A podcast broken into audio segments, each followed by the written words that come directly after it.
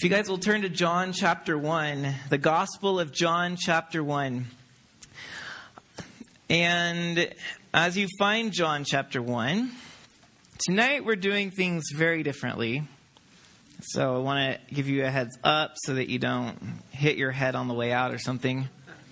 Um, and that is, I'm going to teach this short passage, John chapter 1, verses 1 through 18 just go through the verses, read them, make a few comments. And by few, I don't literally mean a few. And then Holland will come back up and we'll do the full worship segment. We didn't cut worship off. We just, we just paused. It's on pause.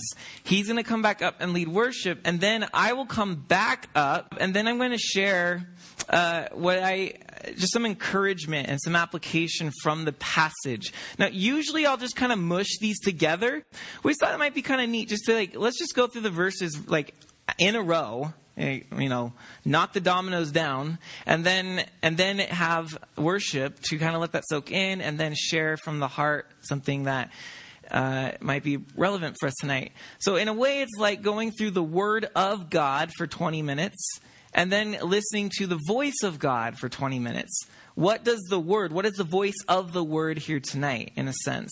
I don't know if that makes sense, but that's what's happening. So um, then we'll take communion after that, just like, like normal. So sit in, buckle up, enjoy.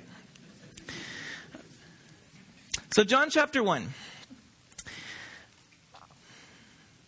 We are going to, through John, it's going to be 11 weeks, going to be looking at live eternally because John has a big emphasis on eternal life in this gospel.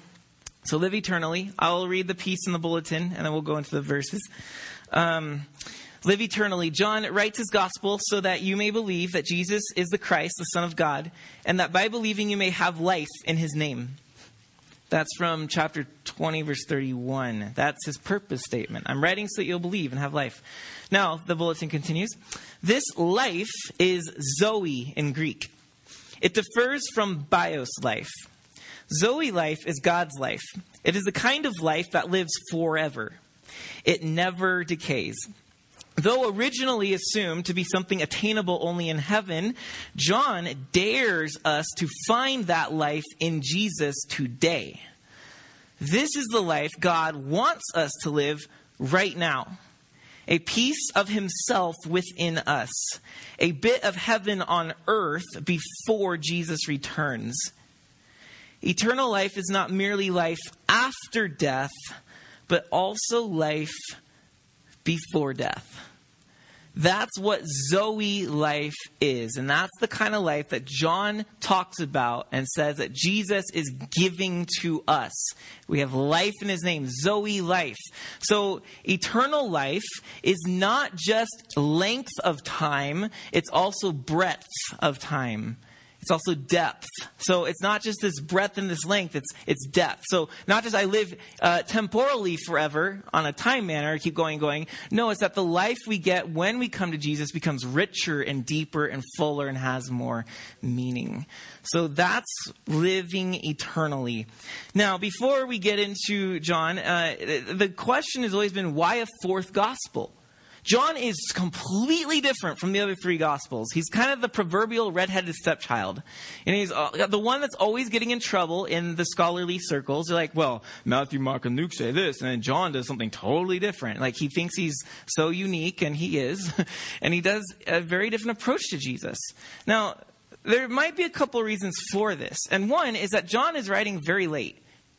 So Mark is about 60 AD, 64 AD. Matthew and Luke are in the 70s, right after the temple is destroyed, probably. And then John is 90 AD. He's a whole 60 years after Jesus. And if he knew of the other three gospels, which seems very likely, then he isn't just saying, oh, let me just like do this completely different story about Jesus. He's actually looking at the other three and saying, okay, I have something now 60 years that the church has been in existence and seeing these other three, I have something to add. And here's the other thing that's going on. By the 90s, the church has grown immensely larger than it was earlier in Christianity.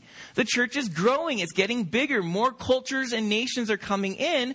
And as anything that grows, what comes with growth is discord and problems, right? You got all kinds of little things going on. And so, in order to squelch those and bring some kind of control, you have structures. So the church begins to get um, a, a hierarchy of pastors and elders and things, and you have structure, you have official theology being written, you have rules, you have regulations, things that kind of bring everybody together as a happy family. But anytime structure is in place, you threaten the freedom of the Spirit. And so John, watching the church becoming highly structured, wants to say, okay, hold on just a second. Before I pass on, I want to make sure that the church remembers the spirit of Jesus, the very heart of his personhood. Let us not move on without forgetting that we are his friend. And he's not just some religious icon. So John goes with a very different approach I believe, fully aware of the other three gospels and saying, I don't have to do what they did. I'm just going to add my, uh, let's remember the spirit of Jesus, the life that he gives us as we look at his life. Now, John is a very simple book to outline. There's two books. It's a book of two books. Book one is the book of signs, it's chapters 1 through 12. Book two is the book of glory, it's chapters 13 to 21. Two books. Book of Signs, 1 through 12. Book of Glory, 13 to 21. So, in the book of signs, he's going to record for us seven signs, seven miracles that Jesus does. And John, basically, his gospel, his, his story of the life of Jesus is basically emphasizing these seven miracles. Then, chapter 13, the book of glory. And it's going to go from Jesus washing his disciples' feet on that last evening together all the way to his death and resurrection. That's the book of glory, the glorification of the Son of God through his descent into death. Um, the theme that we're going to see is twofold. Now, obviously, eternal life is a big theme in John. So let's talk about eternal life. The word eternal, I'm sorry, the word Zoe, the word life, which means eternal life, that word life is used 32 times in John. And remember that Jesus is showing us that there's a quality of life he's offering, such as John 10, verse 10. I came that they may have life and have it abundantly. I came that they may have life and have it abundantly. This abundant, overflowing life that's Zoe life. Um, so the difference now, let's talk about bios life and Zoe life. So these are two different kinds of lives that are actually not just different, but actually somewhat opposed to one another. Bios life is the breath you're breathing right now. It's the heart that's beating. It's the blood coursing through my veins. Bios, biology is what it comes from. It's just this, this mere human existence uh, you, you breathe your last breath and you die. Now, the bios life is just that natural life, and it is very much self centered, and it wants to be admired, it wants to be petted, it wants to be catered to. It wants to bring the orb of the entire universe under its gravitational pull and exploit everyone and everything because the bios life knows it's finite. It knows its limitations and it wants to become God to try to escape those limitations. We are all born in the bios life. We're all very familiar with that. The Zoe life, however, is the God life. It's the eternal life. It's the life that God had before He created us. And when He created us, He gave us Zoe life. Adam and Eve were meant to live forever. And that life is to keep going and keep going and keep going. And it's fulfilling. It's deep. It's dense. It's, it's, it, it's the difference between a statue and a human being. The Zoe life is the begotten life, not the created life. Okay? The difference is, C.S. Lewis talks about this in Mere Christianity, that humans create statues, but they beget children. Or put it another way, beavers create dams, but they beget beavers. And the difference is, is that something that's created is something that's outside of yourself.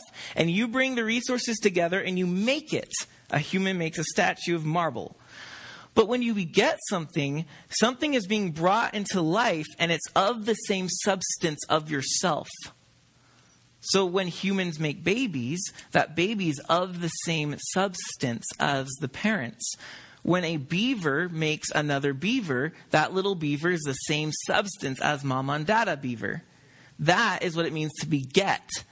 And what John wants to talk about is that the Zoe life, the eternal life of God, is something that we beget through Jesus. So it's of the same substance of God and it's passed down into us so that the same substance of God is now inside of us. That's Zoe life. And it trumps Bios life. And that's why you can have it now. And when you die, you do not die because the Zoe life continues living. The Bios life will fade, but the Zoe life will keep going. So eternal life is a big theme in the Gospel of John. Second theme is new creation. Um, I'm going to go through this really quick. Seven reasons why John has this emphasis on the new creation, or seven points that you'll see about the new creation. First, uh, the prologue, which we're going to read tonight. Uh, we are going to get there very soon. The prologue has a creation emphasis. I'll save that for when we get there. Two, Jesus is the image of God. He comes in human flesh, becomes a human being, and he literally is the revelation of God. He's the image of God. And Adam and Eve, humans, were made in the image of God, but it was our foolishness that makes that image a little bit rotten and spoiled. And Jesus comes as the true original image of God, living the life Adam was supposed to live with Zoe life and able to do things with the creation that Adam should have been able to do, but Adam gave it all up because of his rebellion. So Jesus comes as the renewed image of God to make all all of us into other little images of God once again. Um, so the image of God concept is something that goes all the way back to Genesis. Third, John uses seven quite significantly. Jesus does seven miracles, just like the seven days of creation. It's as if Jesus comes on earth and begins to do seven creative acts, all leading up to the pinnacle when he rises from the dead.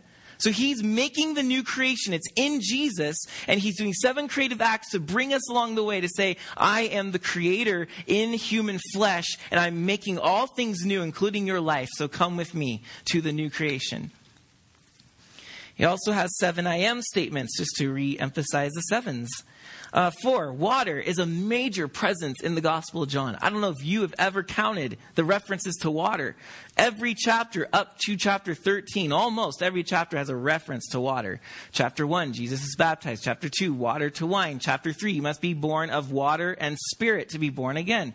Chapter, uh, uh, oh, now I'm on the spot. You see what happens? Chapter 4, the woman at the well and living water. Chapter 5, the man who was uh, a leper who tried to get to the pool of Siloam to be healed, but Jesus healed him instead. Water in chapter 5. Chapter 6, Jesus walks on water. Chapter 7, he says, Anyone who comes to me will have a spring of water coming out of him. Chapter 8, there is no water. Chapter 9, he heals the man born blind. See, though, finally we get there. He heals the man born blind and tells him to go wash the mud off of his eyes, and he's healed. Chapter 10, there is no water. Chapter 11, there's none. And 12, there's none. But in 13, he washes his disciples' feet with water. And of course, at the end of the gospel, he uh, meets the disciples on their boat naturally in the water. So, um, water is a huge presence. Water was a huge theme in creation. Uh, at the very beginning of Genesis, we see that there was water on the surface of the deep, and that the Spirit was hovering over those waters. And the creation comes out of the water. And as we saw in Peter, the flood was bringing those same waters back up to their height. And then when the flood was done, it said that God sent his Ruach, the Spirit, to blow over those waters, and the waters subsided, just like in the creation. The waters subsided, and there was another creation for Noah and the animals to come out on. So, water has always been a theme in creating. Uh, five, uh, God says at the end that it is finished. When he's done creating, it says that God finished creating, then he rests. Jesus on the cross, only in John, says it is finished, and then he goes to rest, if you will, in the tomb. Number six, the garden. Jesus is raised in a garden and only John makes the mention that specifically the tomb was in a garden, because as Jesus rises from the dead, this is the new life, and it's in a garden as the first life was created in the Garden of Eden. And then seven, breath. God creates Adam and breathes into him the breath of life. Genesis 2 7. Jesus, at the end, when he's resurrected, brings his disciples and it says he breathes the Spirit into them. So, in both senses, the new humanity now is breathed by God, just like Adam was given life by the breath of God. And these two themes marry each other eternal life and new creation. Why? Because the new creation is driven by the Zoe life, the eternal life of God. That is what it means to be part of the new creation. You have the Zoe life of God. The old creation runs on the bios life, and it's winding down. The new creation is getting better and it keeps going. So the two themes come together right there. Hence, let's live eternally. Now, not then, let's live eternally starting tonight in Jesus. All right, let's get to the prologue. Chapter 1, verse 1. It begins with creation. It's going to end with Israel in the wilderness and the tabernacle. Chapter 1, verse 1.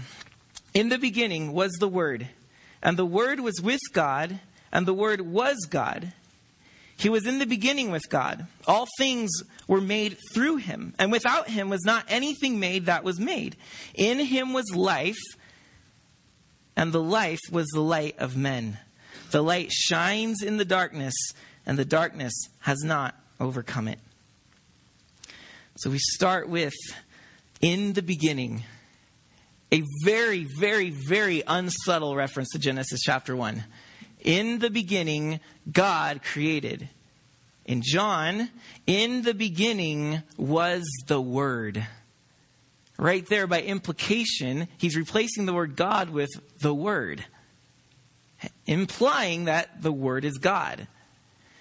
And the Word was with God, and the Word was God. So this word is God, but he's also distinct from God, separate from, but the same as.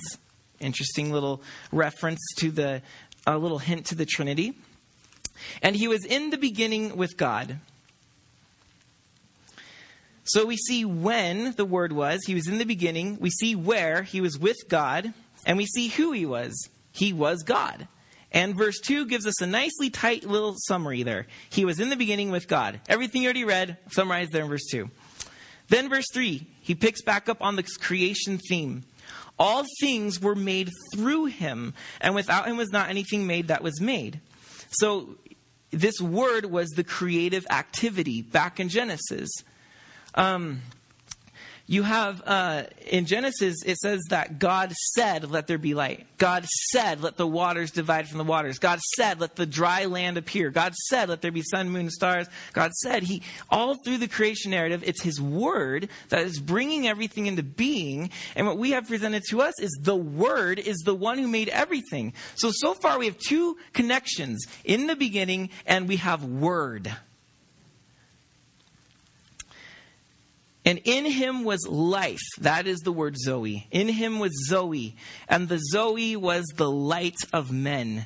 And as God on the first day of creation said, Let there be light, here we're introduced right away to this word was light. The light shines on in the darkness, and the darkness has not overcome it. And so, even like the creation story, the light comes into the darkness. The earth was empty and void, and darkness was over the face of the deep. God said, Let there be light. Well, this light comes and it comes into the darkness because the world had fallen. It's not the original creation God made, but the word in the beginning kind of word comes in and he begins to speak and he begins to bring light. Now, the darkness has not overcome it. So we see that Jesus comes and he's a revelation, but the darkness seems to have a moment where it looks like it's prevailing. And there we have the hints towards the crucifixion that's about to come. Jesus is going to be crucified. But very key to see is that the light shines on. Hear that present tense. It isn't saying it shone, then it got snuffed out. The light shines on despite the worst of the worst being done to it. And it keeps shining today despite what is going on in the world. The light keeps on shining because it is the Zoe life of God.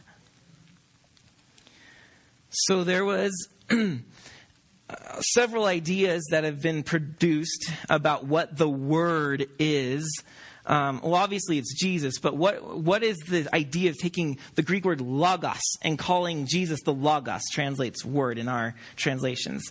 Uh, he's the logos because the Greeks talked about the logos, and we get the word logic basically from it. So to the Greeks, the logos was this this impersonal principle, this impersonal reason governing the universe. And John could be saying that Jesus is that thing. He's that impersonal force that became personal. Um, but more than likely, John's not using Greek ideology here because he's been using so far a lot of Genesis language. Uh, second, some people say that uh, the word uh, w- was referring to wisdom because the Hebrews always personified wisdom as a person, usually as a lady. And in, in Proverbs 8, we see that Lady Wisdom was alongside God creating the world. And so here, what we're introduced to is Jesus is wisdom itself personified and coming into the world giving the wisdom of God. The only problem with this view is, may not be wrong, but is that John doesn't seem to have it in mind because the theme of wisdom just does not pick up after this. It's just not there. And so, third, it's probably, the word is probably referring to the actual spoken word of God in the Old Testament. And that that spoken word, like in creation, has become flesh. It has come to the earth in Jesus. Now, the way that Jesus is being described as the Word is so cool because the Word, it, it, it's as if, here, here's, here's one really good way to illustrate it. I have thoughts in my head, and I could call anyone up right now, and we could all try to guess what are they thinking? But we don't know. Because you can't see our thoughts, they're invisible and they're unspoken. You can't hear our thoughts, they're inaudible. But my thoughts become audible when I begin to use words. I am feeling hungry. Oh, that's what he's thinking. You didn't know that until I said that. And in the way that my thoughts become audible through word, God, who is invisible, inaudible, becomes visible and audible through Jesus. So if you take the illustration, it's as if God was a thought and he becomes hearable in word. So that the God who you can't see and can't hear now is seen and heard in Jesus. So Jesus is like the word of my unseen and unheard thoughts. That's, that's the best way that I read that somebody put it to explain the impact of of Jesus being the Word of God, the unknown is now made very crystal clear in Jesus. So John hits it off with a bang, this multifaceted, he's the word. And this is not only a creative word, it's not only a Zoe life word, but it is the revelation of God word. This is everything you need to know about Jesus in five compact verses, but there's a lot more. So we'll keep going. So in verse 6, there was a man sent from God whose name was John.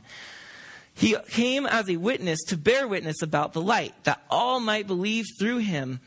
He was not the light, but came to bear witness about the light. So don't get confused. John the Baptist is not Jesus.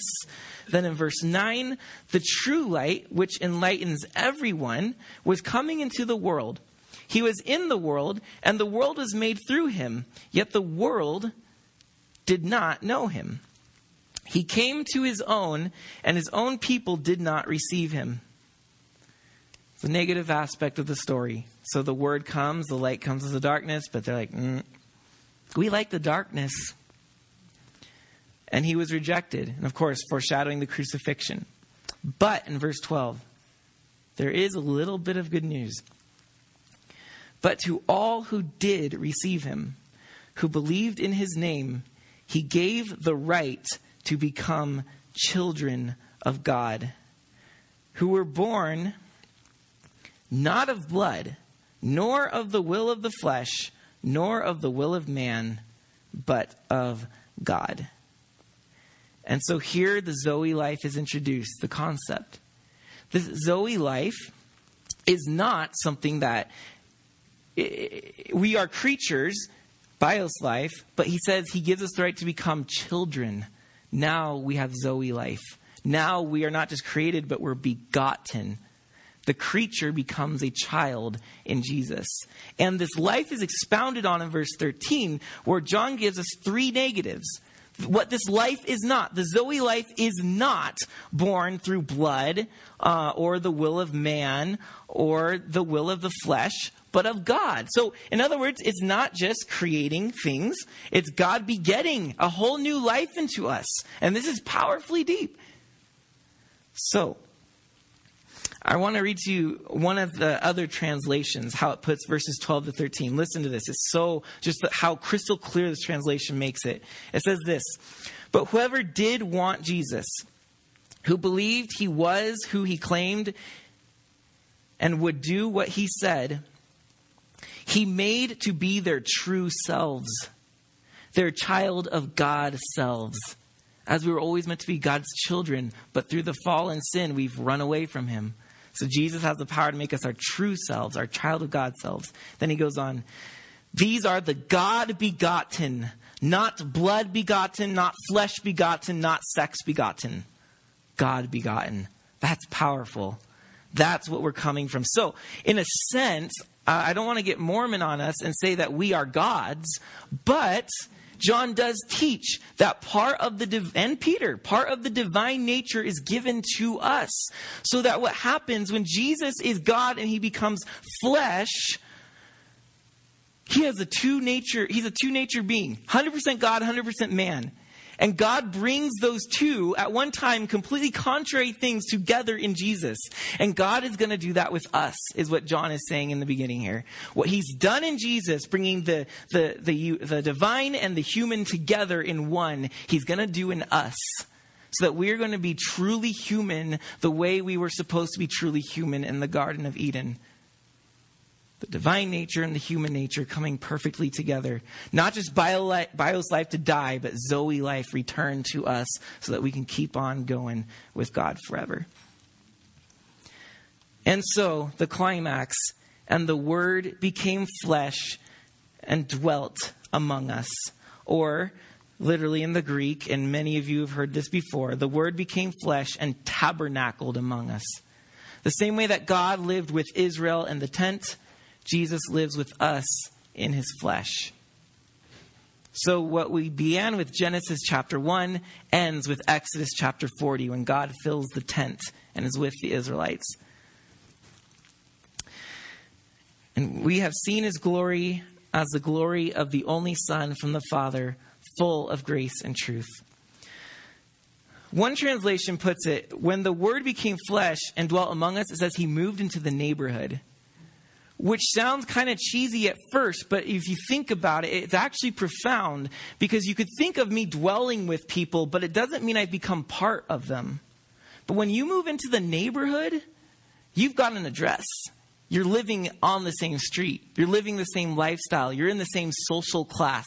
It's so much more deep when you say that you move into the neighborhood. And that's the idea is that God didn't just come and kind of float in his like little divine bubble around us like, I'm here, I'm with you. No, God came and became us and lived where we lived and ate what we ate and struggled with what we struggle with. That's the idea. He became one of us.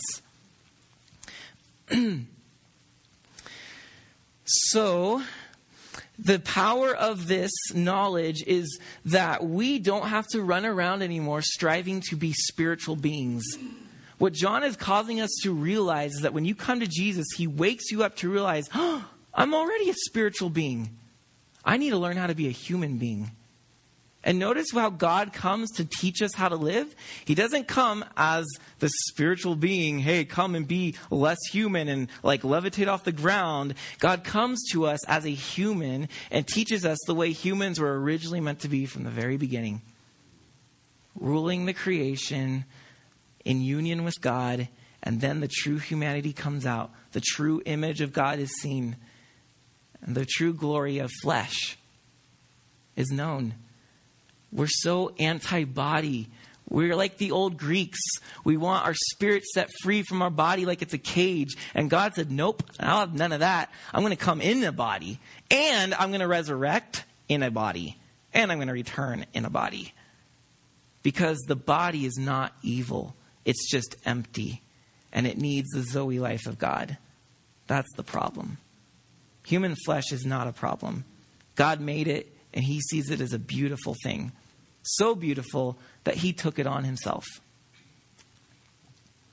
So, this is also where uh, the whole idea of the eagle comes in.